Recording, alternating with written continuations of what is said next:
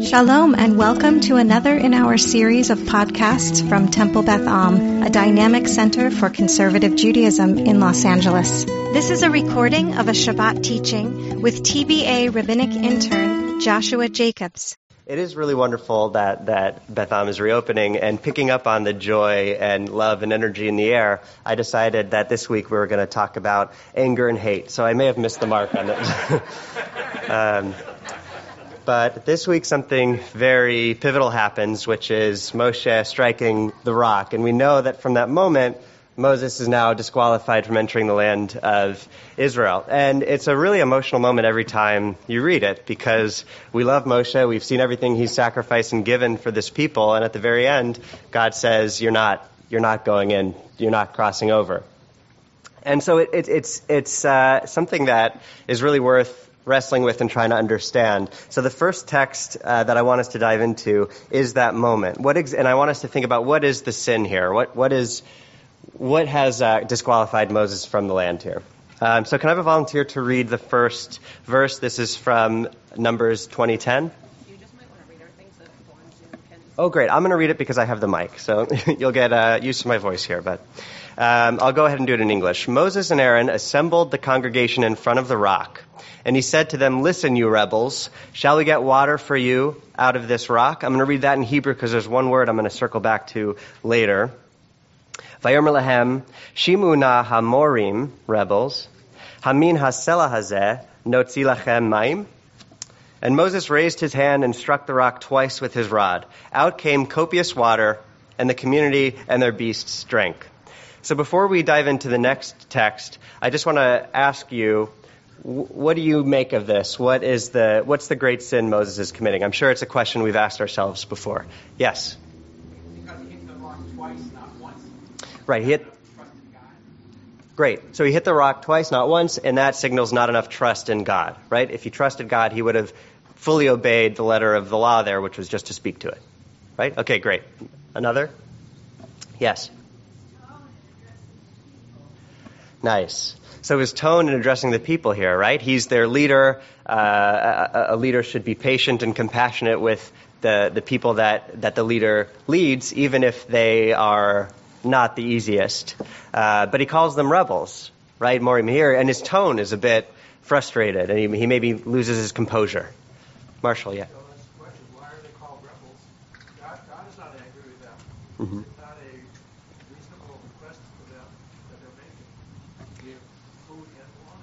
Great. So are they really rebels? Did they earn that title there? They're thirsty. Uh, it's just human nature to need water. They can't survive. So are they really doing something wrong here by requesting water? I see a lot of hands. Yes.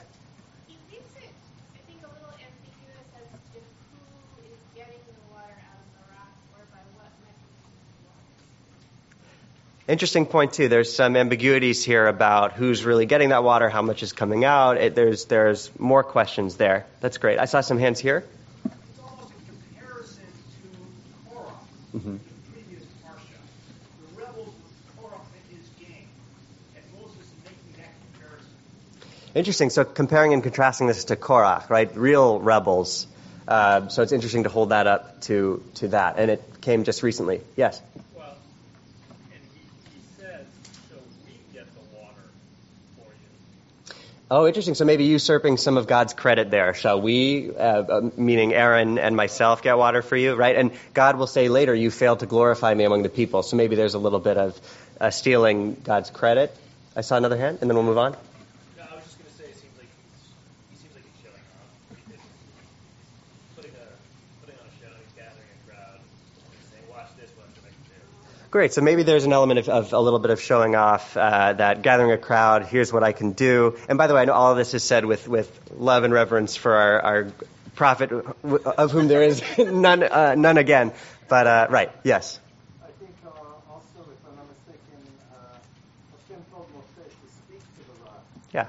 and not to hit it. Right. It's just a blatant disregard of what God had actually commanded. And, you know, God has commanded a lot, and maybe there's a lot of, of instructions swirling around in Moses' head, but still, he's in a position of unique authority and power and should be held to a higher standard. And if he fails to, carry it out, that's an issue. I want to move on for the sake of time. I'll read this next uh, uh, text. This is from, this is a Hasidic text, and the commentator's name. I looked him up and could not find who he is. So there's an air of mystery here. But uh, this is picking up on, on he struck the rock with his head, with, the, with his rod twice.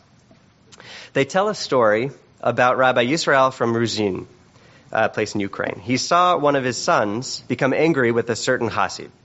When the son saw that his father listened and was quiet, he became even more angry with the Hasid. The Ruzhiner, the, the rabbi, finally quieted his son and said to him, This is like Moses Rabbeinu who struck the rock twice and it was considered a sin, because it's okay to lose your temper once and become angry. But if a person returns to their anger, behold, this is a sign of an angry person, and anger is a disgusting trait. The sages said, this is from the Talmud, God is angry every day. But to what extent? A moment. As it is said, and this is quoting from Psalms, God's anger lasts a moment. Rega, just a moment. From here we learn that one is not permitted to remain in anger for more than a moment, like God's anger. And Moses, since he struck the rock twice, it was revealed that he stood in his anger for longer than the appropriate measure and was therefore punished. So, some initial reactions to this. Um, I think the clear takeaway that at least I get from this is that whereas God has every reason to be angry because uh, uh, while we're great, while we're possessed of real moments of greatness, we're also capable of real moments of frustration and disappointment, I think, from God's point of view. So if God is angry all the time, and yet it says God is angry only for a moment, what gives us the right, human beings, to be angry for more than, than what God allows. Uh, hands here. We'll go here first. Yeah. So what happens if, okay, human being. Um, what happens if it wasn't anger? What happens if this is, I have two things in my head. One is like you're at a Mhm. and it changes from red to green and you don't go right away and they start honking at Right. you, right? And you feel like all of a sudden there's some stress and you, and you go maybe faster through the light than you wanted to, Mhm. right? So, but you can see that the rest of the congregation is going, we're thirsty, we're thirsty, we're thirsty. So perhaps it wasn't anger. Perhaps it was like stress Ah, or yeah. you know, peer pressure or some combination of all. of these. Interesting, right? So we can't forget that Moses is a human being, and it's very important that all of our heroes are flawed. And, and we know one of the first things we know of Moses is he strikes the taskmaster, and what might be a moment of anger, what might be a moment of just righteous indignation. Um, but, but in any event, he's a human being, and uh, maybe this isn't anger at all. Maybe this is just a elicited response. Uh, the example you gave of being a traffic light, somebody honks at you, you kind of just go. He's got a, a crowd of people, a lot of people yelling at him, and it's hard to operate under that kind of pressure. Yes. And to tag on he's human being, to be angry for a moment Right. is, is a very tall order. Right. And, and how Right. big is that moment? Are we talking about between strike one and strike two? Right. you know, it's a moment. Right. Angry for a moment. How would you ever, in human nature, control that? Which means, don't we ever, ever be angry because you can never be angry for a moment. Right. Okay, great. So is that even possible? Is, is what's being said here attainable? Can, can human beings really only be angry for a moment and only a moment? If we're comparing ourselves to God here, how can we make a comparison to God, right? It's okay for God to be angry for a moment. God is God. But we can't live up to that. And I will just say for some context that, that uh, the Hasidim and Hasidism, anger, they hate anger. There's some, there's like this, they really, they hate, they're really angry about anger. So, uh, yes. I would say God has a little bit of Rahmotis, but only to the extent if you act Mhm. But, but then He made us human.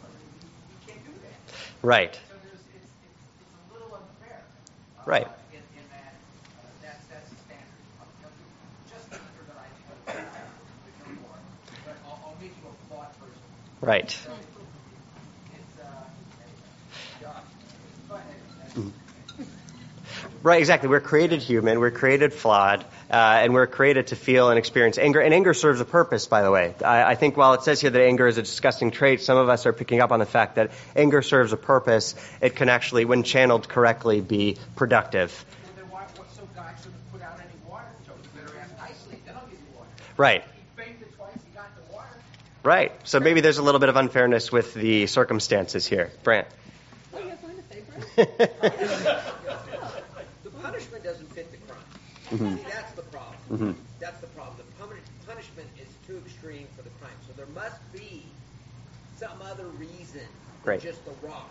Great. In other words, if we assume God is all knowing, there's something about Moshe that is more than just this rock Right. that we don't know about. Great. Because outwardly, we're repulsed by the idea that one, between one swing, one one uh, you know one hit and another Right. hit, and then you don't get a, that doesn't make any sense. Right. So there's something, but we have to assume that there's a reason he's excluded from the land, and we don't know about his entire psyche, his entire history, Right. his existence, and all of that plays into it. But it, the, because if it's just this, Yeah. then in, even through our current eyes, or even through eyes of anybody reading this, the punishment doesn't fit the crime. Great. I'm going to pause here with an attorney saying that this is a disproportionate punishment, and that's it. Uh, but you go further and say, let's give God the benefit of the doubt here and say that if God is all knowing, maybe there's a deeper sin here, and what could that be? Th- that's actually the perfect segue on a mindful of time, but I also have a hard time saying no to hands. So let's do here, and then and then I'm going to move on. hmm Yeah, go for it. So it seems like he was angry before he hit the rock Mm. because he, he tells his brothers. Right. So, so here went into this Yeah. with like some negative energy. Interesting. Right. So if we're talking about the crime, what was the crime? Was it hitting the rocks? Was it the anger that exist pre-existed that?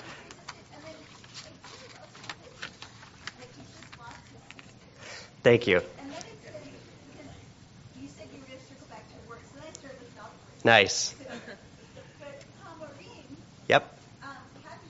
You got it. okay, great. You got it. So, what else is going on here? What are the other factors we need to factor in here? His sister just died.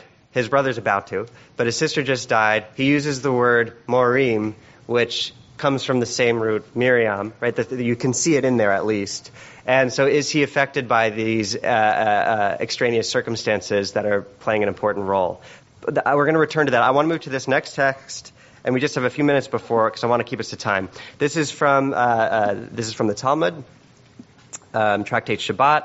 Wasn't it taught that Rabbi Shimon ben Elazar says in the name of of Hilfa bar Agra, who said in the name of Rabbi Yochanan ben Nuri, one who rends his garments in his anger, or who breaks his vessels in his anger, or who scatters his money in his anger, should be like an idol worshiper in your eyes, as that is the craft of the evil inclination.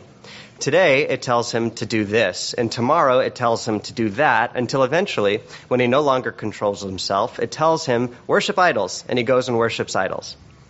I'll pause there to say I think that's potentially a little bit of a stretch, maybe not in the rabbinic imagination, but this idea that it's a slippery slope to idolatry. But I, I still accept and believe in this argument it's saying that there is an element to anger that is like idol worship. So whether you agree with how they get there, I think that's a powerful point. Rabbi Avin said, what verse alludes to this? There shall be not a strange God within you, but you shall not bow to a foreign God, right? They're picking up on this within you, which is bo, right? Or, sorry, becha, thank you, because it's in this. Right. Lo hiya becha el zar. There shall not be within you a foreign God. So you could interpret that as among you. You shouldn't have idols among you. But if it's literally saying within you, the question they're asking is, what is this foreign God within you? What is the strange God that is within a person's body? Say that it is the evil inclination.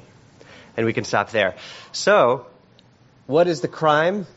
Maybe the crime was that for a moment, Moses, who smashes the two tablets when the people bow to the golden calf, uh, maybe in this moment, Moses, slip, this is a, an extreme statement, but slips into idol worship by yielding to his evil inclination or anger, which the rabbis here are saying is a foreign God within you.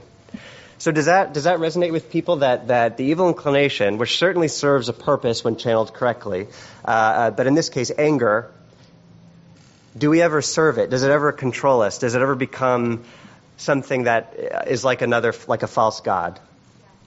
Yeah. Yes. Let's admit it. it sometimes it just feels good. Yeah.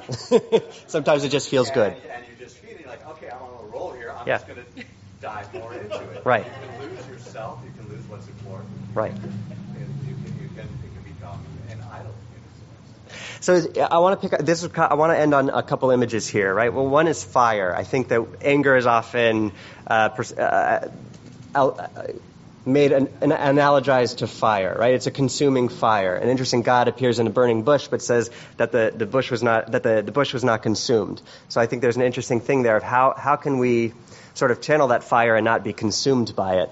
But in these cases, you know, if, if anger is fire, it can be consuming. But in this parsha, we deal a lot with water. It begins with um, the para aduma, the, the red heifer. And what you do is uh, you take its ashes and put it in the water, and the, this becomes a purifying agent. It's a water of purity, right? Um, and contrast that to what's happening here. Moses strikes the, wa- the rock, so water uh, will come through. And we have Miriam, who dies in this parsha, and, and Rabbi Schatz spoke last night about how when Miriam dies, this is the final verse, it says that uh, the people lost their access to water because Miriam was this, this force of water, supplied the water, was a nourishing force. We know that her whole life is kind of these these big moments are around water. Uh, she watches Moses in the Red Sea in the basket.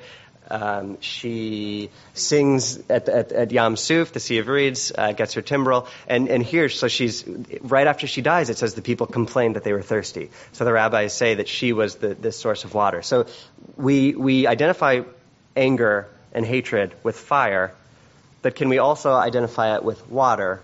And if we do, what are the implications of that? I think it could be that we start with the para aduma, the red heifer, that there are rituals in, in this great tradition in Judaism that help us deal with our impurities. The, the great thing about the, the, my, the, the, the, water from the red heifer is that it allows us to purify ourselves of our impurities. And if we can say that our impurities are, our hatred or, or whatever is left over from the evil inclination, there's a ritual that lets us cleanse ourselves from that. And if not, you get this, the waters of strife, when, when, the, the Mei Merivah when when uh, you can't when you yield to the evil inclination, when you are consumed by your hatred, you get not the pure waters of, of the red heifer, but the waters of strife. And in, in what ways uh, does the waters of strife inundate, flood us? And in what ways can we lean on the ritual, uh, the rituals of Judaism, this tradition, to help us cleanse ourselves, purify ourselves, not of anger entirely. We're human beings. It serves a purpose. We can channel it for righteous purposes. But how do we how do we make sure that it doesn't consume us in, in very polarizing times where it certainly threatens to? You have been listening to another in our series of podcasts from Temple Beth Am, a dynamic center for conservative Judaism in Los Angeles. If you enjoy these podcasts, we invite you to write a review on the Apple Podcast site or wherever you get your podcasts. For more information about Temple Beth Am Los Angeles, go to tbala.org.